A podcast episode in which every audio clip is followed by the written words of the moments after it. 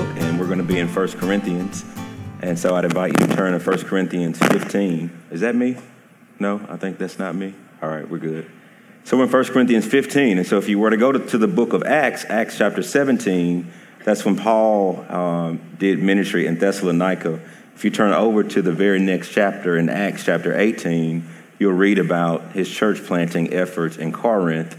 And if you go back and read the entirety of 1 Corinthians, and this church was crazy, right? I mean, it was like church gone wild. Um, I, mean, I could I could go into some of the stuff that was happening in the church. They were fighting over who they would follow: Paul, Apollos, Peter. Um, they were one man slept with his father's wife. Don't know how that works. Um, they were abstaining from sexual relationships with each other as a married, married couples, but then going into the temple to lay with prostitutes. They were arguing over spiritual gifts. I mean, just, they were crazy. And yet, Paul begins his letter by saying that this is still the church of God in Corinth, sanctified and made holy by Christ. What a beautiful picture. He knows what he's about to write and he knows the muck and the mire that they're about to get into, and he still calls them holy. He begins his letter with, You are holy. And so we're going to dig into the 15th chapter. I'm going to pray, and then I'll sort of set it in context a little later. Let me pray for us. Father, we ask your blessing again, that you would speak through your servant, that you would um, bless your people, that we might see the hope of Scripture, the hope in Scripture, and it is the resurrection. I pray that you would minister to our hearts for Christ's sake. Amen. So, at the end of every calendar year, I'm not sure if you paid attention to, but if you watch a movie show, a TV show, or uh, the, uh, a show that's going to award the people who are famous actors, then you'll always notice that at the end of the year, you know what? I did not read my passage. And I see y'all looking up there. So let me read this first. And then I, I just had a moment. All right, 1 Corinthians 15. Now I will remind you, brothers, of the gospel I preached to you, which you received, in which you stand, and by which you are being saved, if you hold fast to the word that I preached to you, unless you have believed in vain. For I delivered unto you as of first importance what I also received that Christ died for our sins in accordance with the Scriptures, that he was buried, that he was raised on the third day in accordance with the Scriptures, and that he appeared to Cephas and then to the twelve. Then he appeared to more than 500 brothers at one time, most of whom are still alive, though some have fallen asleep. And then he appeared to James, and then to all the apostles.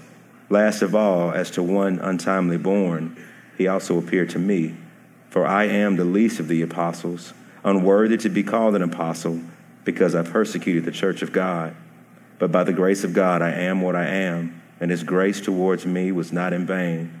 On the contrary, I worked harder than any of them, though it was not I, but the grace of God that is with me. Whether then it is I or they, so we preached, and so you believed. Now, if Christ is proclaimed as raised from the dead, how can some of you say that there is no such thing as the resurrection of the dead? But if there is no resurrection of the dead, then not even Christ has been raised. And if Christ has not been raised, then our preaching is in vain, and your faith is in vain. And we are even found out to be misrepresenting God because we testified about God that He did raise Christ, whom He did not raise, if it is true that the dead are not raised. For if the dead are not raised, not even Christ has been raised. And if Christ has not been raised, then your faith is futile and you are still in your sins. Then those who have fallen asleep in Christ have perished. If in Christ we have hope only in this life, we are of all people most to be pitied. But in fact, Christ has been raised from the dead, the first fruits of those who have fallen asleep. For as by a man came death, by a man has also come the resurrection of the dead. For as in Adam all die, so also in Christ shall all be made alive. Amen. So let's try that again. At the end of every year, if you watch award shows, then they'll do a year in review. And what they'll do is they'll show you all the famous people who died that year.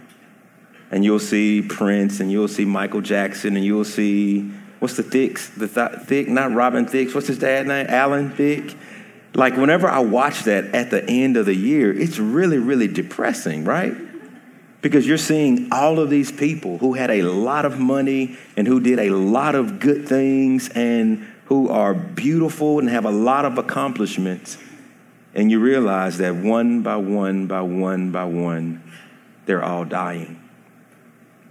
There's a quote that I read from a guy named Scott Sauls, who is a pastor, who borrowed this quote from an author by the name of Anne Lamott. And she writes this In 100 years, all new people. Let that wash over you for a minute. In 100 years, there will be all new people on the earth.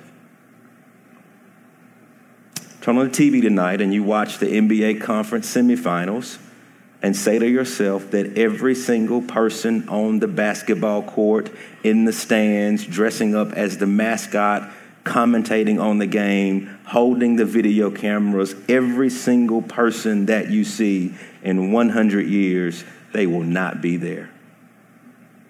Look at your neighbor to your left, and look at your neighbor to your right, and look at me up front, and look at people in the back. And if RUF is still going in 100 years, all new people. And when you go to your room tonight and you wash your face and brush your teeth, look in the mirror and come to grips with your own mortality. You and I will die. How does that make you feel? Right? So, I mean, we, we, we laugh or we deny it. I was at a, at a restaurant this week sharing the gospel with a waitress, and we started to talk about death, and she just shut down. Like, she was like, hey, I'm bringing you your check, right? like, she just did not want to go there, and, you know, I, I told her I was a pastor and wanted to, you know, talk with her. Uh, but here's the thing at your age, your bodies aren't wrinkled, that you can still run around the sand all day that you're probably in the best shape that you'll ever be in your life. Right? Just hey, let's let's keep it real, right? Let's keep it real, right?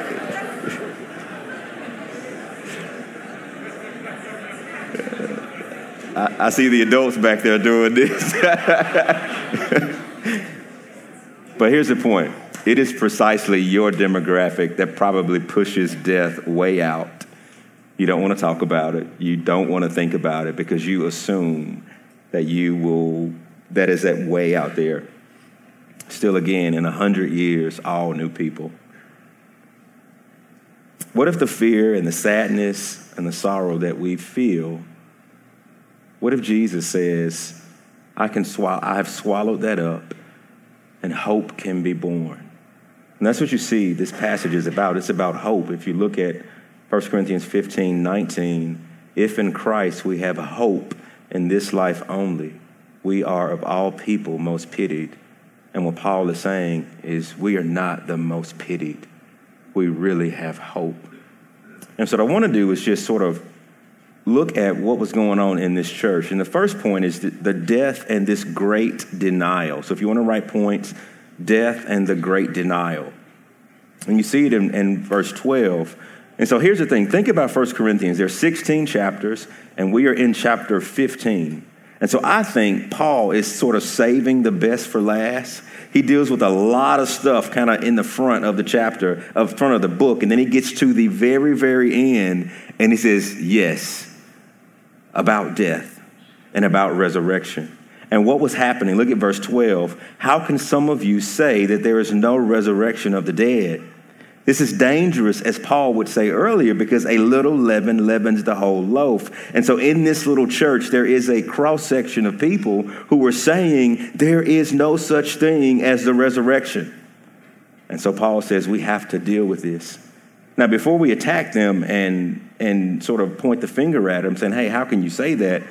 Let's not forget what death looks like. and what it sounds like and what it feels like. When I started in Jackson State in 2007, in my mind, I kind of thought that I'm going to do a lot of weddings, I'm going to see a lot of conversions, and I'm going to do some uh, baptisms. And by God's grace, we've seen that. But what I was not prepared for was the amount of students that I had to bury. That I'm not sure if Davis got the photo, but he probably didn't, so I'm not going to press in on it. He did not get it? Okay. So I actually put together this collage of seven students in our ministry who are no longer with us.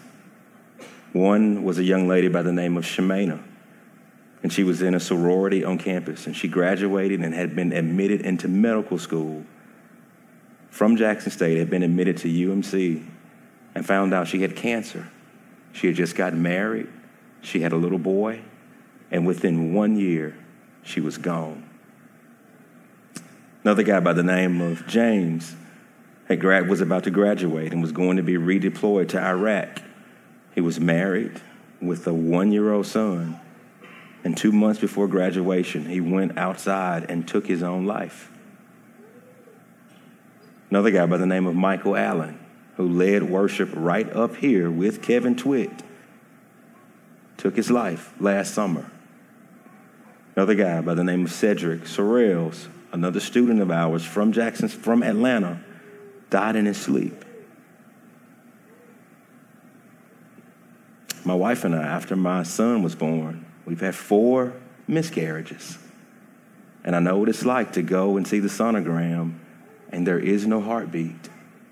And you do it over and over and over and over again. Death has a sound, and death has a feeling that comes with it you will not hear that person laugh again. You will not see that child running around in your house. And in, in the darkness of death, it feels strong. It does not look like people get up again and live. And so I totally get how they can, in their grief, get to this place and say that there is no such thing as the resurrection from the dead, because guess what? My children aren't coming back in this life. Michael's not coming back in this life. James is not coming back in this life. And so when you look at it with these natural eyes, death does appear to be a mighty tyrant, and you feel it and you hear it. That's the great denial. Their great denial was that there is no such thing as a resurrection, and I get it. What I love about Paul, and this is the second point, that he enters into their denial and he shows them what this really means. And so you'll get this from in verses 13 through 19. Um, you know, so in, in my household, when I was sort of growing up, I could sort of tell when something was like really serious or when something was trivial. And so if I disagree with my mom, I'm like, Mom, well, why? Why? She said, Boy, because I said so. That's it, right? But there were other times when the issue was important and she wanted to sort of walk me down this decision process. And that's what's happening in the text. Paul says, okay, if you want to deny the resurrection, let's, let's walk down that path and let me show you where this ends. And so he uses this if then logic. Look at it in verse 13. If there is no resurrection from the dead, then not even Christ has been raised. Look at verse 14. If Christ has not been raised, then our preaching is in vain. And so, what Paul is doing, he says, if you subscribe to this logic that there is no such thing as the resurrection from the dead, then let me show you what this means. And it's not pretty, it's a nightmare. He says, if there is no such thing as a resurrection from the dead, then Jesus has not been raised. And if Christ has not been raised, then my preaching, everything I'm doing, it's all in vain. My shipwrecks, my beatings, my tent making in order to not charge you money, it's all in vain. And if Christ, look at verse 15, if Christ has not been raised, then we are found to be misrepresenting God because we testified under oath about God that God did raise Christ from the dead. And so Paul is pulling out courtroom language. If Christ has not been raised, then we are false witnesses. And we have, been, we have testified under oath from God that God has done this. And we are calling God a liar. Look at verse 17. And if Christ has not been raised, then your faith is futile, it's empty, and you are still in your sins. Look at verse 18. And if Christ has not been raised, then all who have fallen asleep in Christ, they perish forever. Look at verse 19. And if Christ, if in Christ we have hope only in this life, then we are of all people most to be pitied. In other words, if there is no resurrection from the dead, then this life is all you get. And if this life is all you get, then it's vanity. And that's the word he uses over and over again. It's futile, it's vanity. And that should take our minds right back to the Old Testament with what Solomon wrote about Ecclesiastes. Solomon says, I try to find meaning in life through knowledge but the more I learned, the more I was grieved. He says, I tried to, to find meaning through women and pleasure and sex, but that did not satisfy. He said, I set my heart to work and I tried to work and work and work and make enough money, but I discovered that I will work, work, work and die, and then my money will be split up between my kids who will be hellions, right? If there is no resurrection from the dead, then you are one hour closer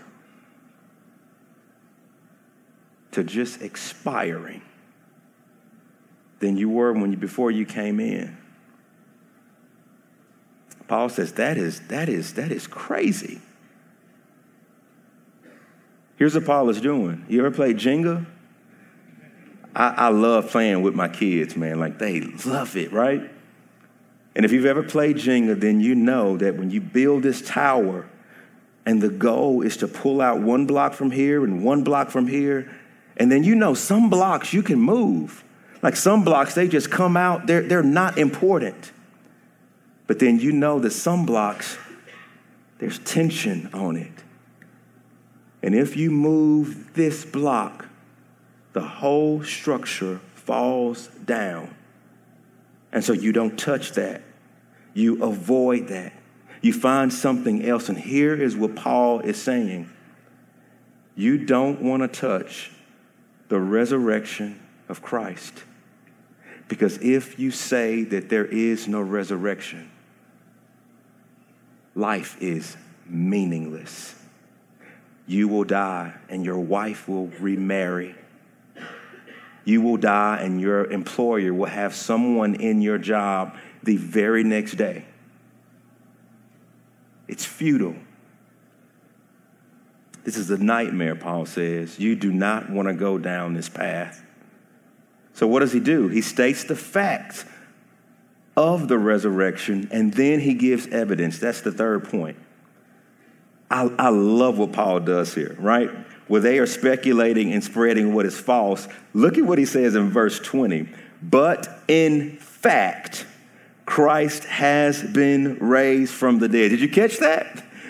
But in fact, right? Now, here's the thing when you say something is a fact, that it's not an opinion, and it means that, homeboy, you better give me some evidence to back up this fact. And what Paul is doing, Christ was raised from the dead, and it is a fact. Now, I could say today that it rained outside, and that is a fact. And you know how I could prove it? Walk outside right now, and everywhere you see is wet. We could, we could walk to the beach and see that the sand is denser now, it's darker now. We could walk to all the swimming pools and know that their water levels are higher now we can prove, we can physically prove by going to the weather station and looking at the satellite and seeing the storm that moved through here, we can validate what we're claiming when we say it rained today. And that is exactly what Paul does. In verse 20, he says, It's a fact that he was raised. And then look at what he does with evidence. in verses 3 through 10, he heaps on evidence after evidence after evidence after evidence and this is courtroom language. If you know earlier in 1 Corinthians, when they were suing each other and taking each other to court and letting the people outside of the church handle their disputes, Paul criticized them. He says, Don't you know that you're going to judge angels? Can you not handle these disputes in, in this church? And here's what he's doing in this chapter. He says, You want to go to court? Let's go to court. He uses this, this, this misrepresenting language, misrepresenting God, false witness, and he uses that word in fifth, uh, verse 15 because we testified. He is putting them on the stand and saying, Let me give you evidence, your honor, about the resurrection of Christ. And so, what I want to do is start at the bottom in verses 8 through 10 and then work up. The first thing he says in verse 8, he says, One piece of evidence, your honor, is the fact that Jesus Christ appeared to me. As one untimely born, he appeared to me. And I worked harder than all the other apostles, and it was not I, but the grace of God at work in me. And you, you know that I came here, and you know you heard about my former life. You know that I persecuted the church, and here you are. You see me about to lay my life down for the church. I saw the resurrected and living Jesus with my own eyes, is what Paul is saying. Go up to verse 7. And then this Jesus appeared to James and then to all the other, the other apostles. James, your honor. That is Jesus' half brother. If anyone would have known Jesus, it's his half brother. You grew up in the house with him. Look at verse 6. And then he appeared to more than 500 brothers at one time. He says, By the way, Your Honor, most of them are still alive. And if you want to go ask them, go ask them right now, 500 strong. Now, why would Paul say 500? Because in their day, their justice system wasn't like ours.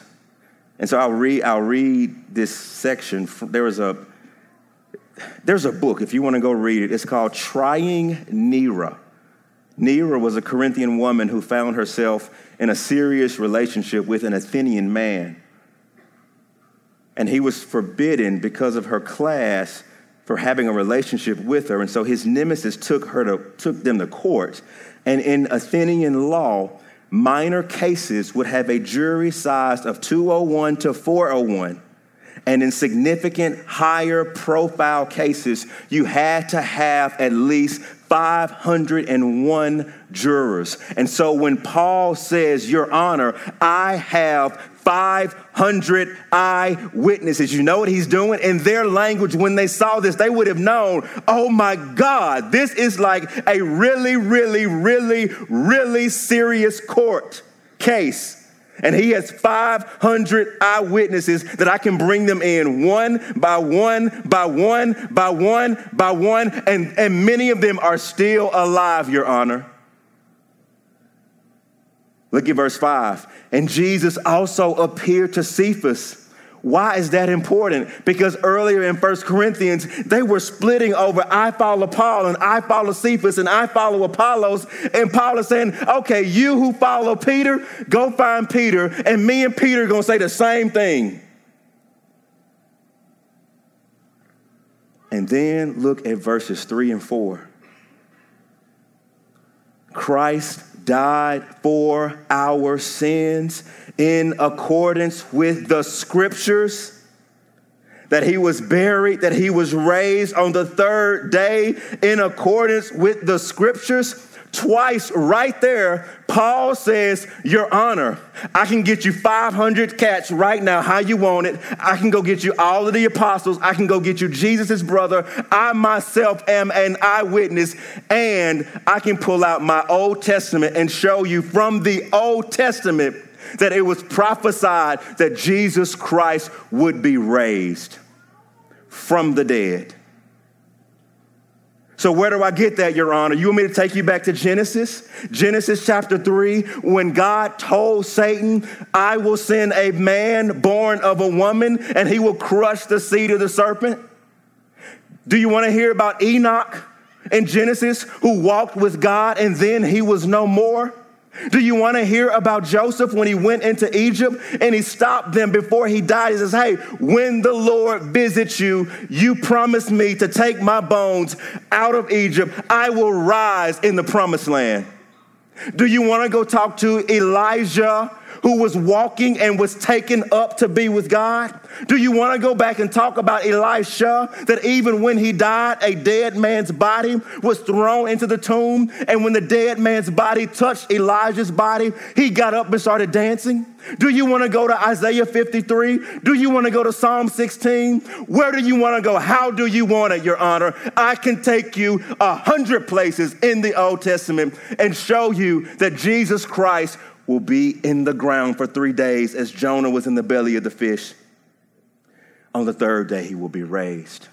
I can show you, Your Honor, when Moses makes the snake in the wilderness, that everyone who looks to him will be saved. Your Honor, I can take you where God says his Holy One will not see corruption. We could be here all night unpacking what the Old Testament is saying. And Paul is saying, This is my best witness, this is my highest authority. The Word of God Himself has promised that his son will not stay in the ground. And, Your Honor, I rest my case. I rest my case. Paul is commanding them to disbelieve even what they see and feel about death. Disbelieve what you see, disbelieve your grief, disbelieve the silence, disbelieve the fact that you will not see them again. You will, they will rise because the dead in Christ, we do rise. That's the evidence. He makes a really compelling case.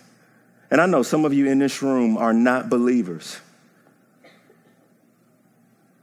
And I love that Paul says this is a fact you will not find Jesus' bones anywhere. This is a fact that he is alive.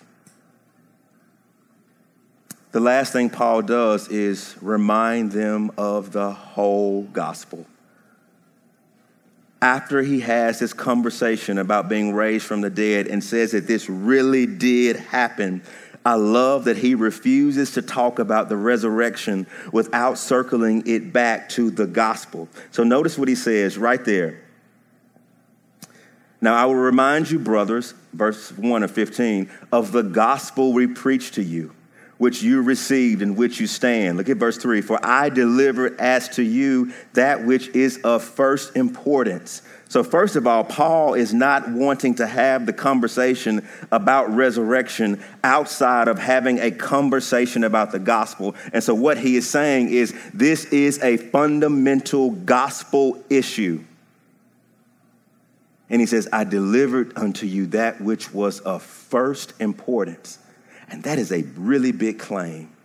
I can think of a lot of important things in my life the day that my wife said that she would marry me, the day that we found out that my daughter was going to be a daughter, the day that we found out that my son was going to be a son, I, I can give you a lot of things in my life that have meaning. And what Paul says is, I delivered to you that which was of first importance. It trumps everything else. There is no news better than this news. Well, why? Because you're going to marry your wife and one of you will bury the other. This news that I have for you, it's better than anything else under the heavens because God is going and has dealt with the thing that you and I are afraid of. He says, I will conquer the grave. He says, it's a gospel issue. Or what's the message?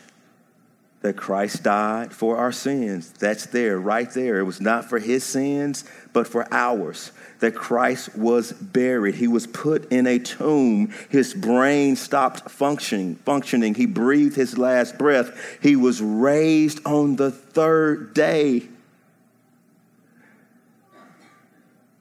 He was raised. That that is a part of the gospel and in my fear, I think when we think about the gospel, we stop.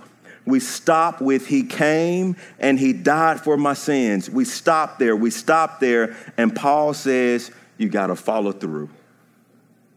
You got to follow through. If you go back and look at Steph Curry's, he does like he has like this these shooting tips and he talks about the importance of not just squaring your shoulders, the importance of not just looking your eyes at having your eyes locked on the goal, the importance of having your, your elbow at a right angle. He says most people forget to follow through. Here is what Paul is saying, Christian. Follow through with the gospel. Christ came Christ died, Christ was buried, and Christ was raised from the dead. Why is that important? Because of verse 20. But in fact, Christ has been raised from the dead, and it is the first fruits of those who have fallen asleep. When Christ gets out of the tomb, Christian, you come out with him. Christian, when Christ ascends to be with the Father, you are now seated with him in the heavenly places. And when Christ returns, if you happen to be in the ground, your body will be raised, and your spirit, which will be with the Lord, will descend, and they will join in the air, and you will be made whole and glorified forever. I know that death feels like a period at the end of your life. And Jesus says it's a comma. There is more after death because Christ has conquered death. That is the hope of Scripture. Death will not win. Be not afraid. Doubt what you see. Your Savior has conquered. Let's pray. Father, thank you for the hope of Scripture. I love the way that Paul gives us evidence beyond evidence. He just kind of keeps going on and on and on on why the resurrection is real, and his final authority is your word. This is not just a New Testament idea, the saints of old, even Job says, I know that my Redeemer lives, and at the last day he will stand. Oh, my eyes cannot wait to behold him. Oh, God, I pray that you will give us this boldness, give us this sense of peace, that this is ours. Paul says, You have believed. This is by faith. If we would but believe. Help us with this, we pray. For Christ's sake.